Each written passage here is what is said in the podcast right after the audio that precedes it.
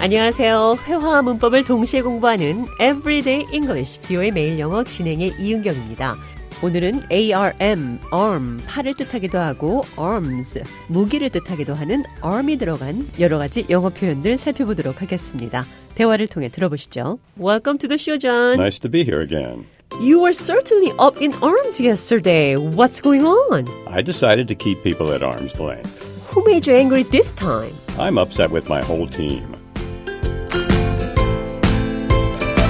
제가 잔에게 어제 단단히 화가 났었는데 이유가 뭔지 물었습니다. You were up in arms yesterday. What's going on?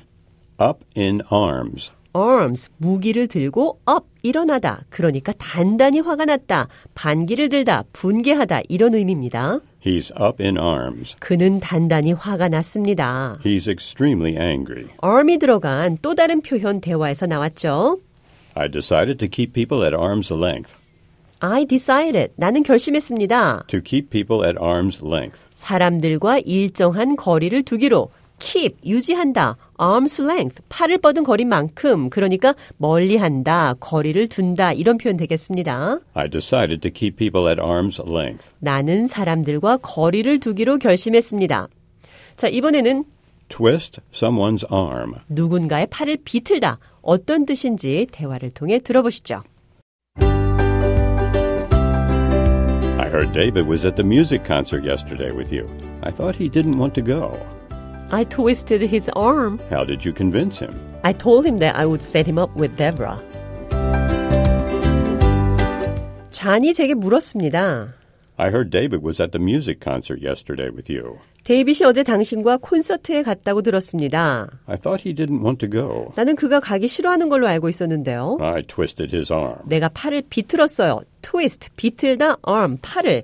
Twist someone's arm. 어떤 사람의 팔을 비틀다.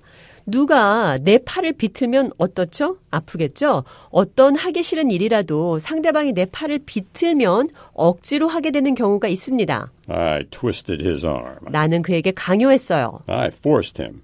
I twisted his arm. 자, 그럼 끝으로 Up in arms. 단단히 화가 났다는 표현 기억하시면서 대화 한 번 더 들어보도록 하겠습니다.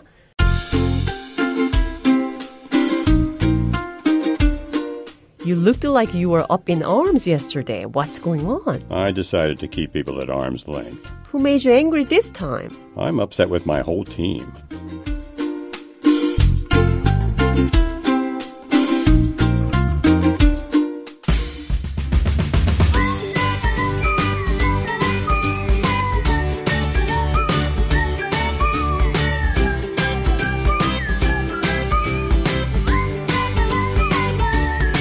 Everyday English, 뷰의 매일 영어. 오늘은 He's up in arms. 그는 단단히 화가 났어요. I want to keep people at arm's length. 나는 사람들과 거리를 두고 싶어요. Don't twist my arm. 강요하지 마세요.